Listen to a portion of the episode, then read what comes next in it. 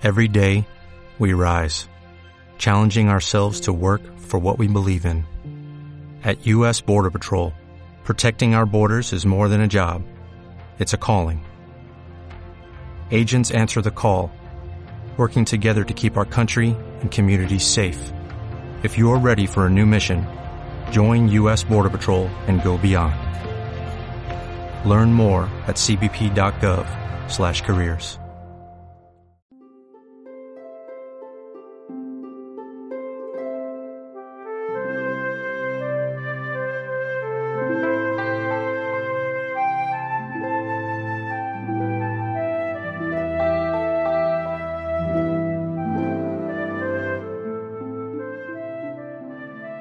No programa de hoje da Rádio Minhui, apresentaremos um artigo da categoria Cultura Tradicional intitulado Consequências da Luxúria, parte 2, escrita por Jin Yuan.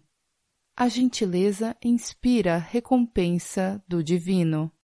Um homem nobre chamado Li Jin viveu durante a dinastia Ming ele frequentemente apontava um comportamento inadequado quando ouvia a sua família ou amigos discutirem assuntos imorais.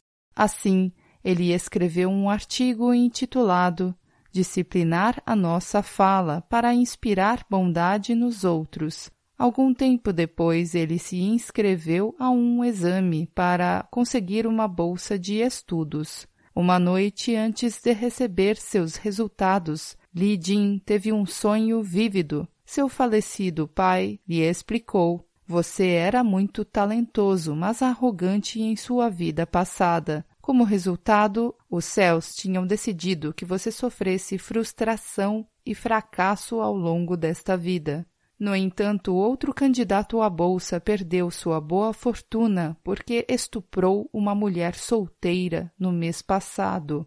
Era previsto que a bolsa seria concedida a ele, mas agora o posto está vago. O senhor superior Wen Shan, uma divindade chinesa da cultura e da literatura, decidiu lhe atribuir a posição por causa de sua publicação sobre disciplinar a fala eu espero que você vá trabalhar duro para retribuir este favor.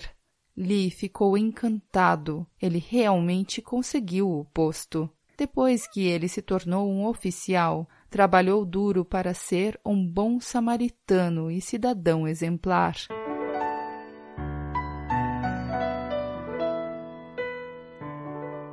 Esta história exemplifica a importância de priorizar os valores morais e da velocidade da retribuição kármica.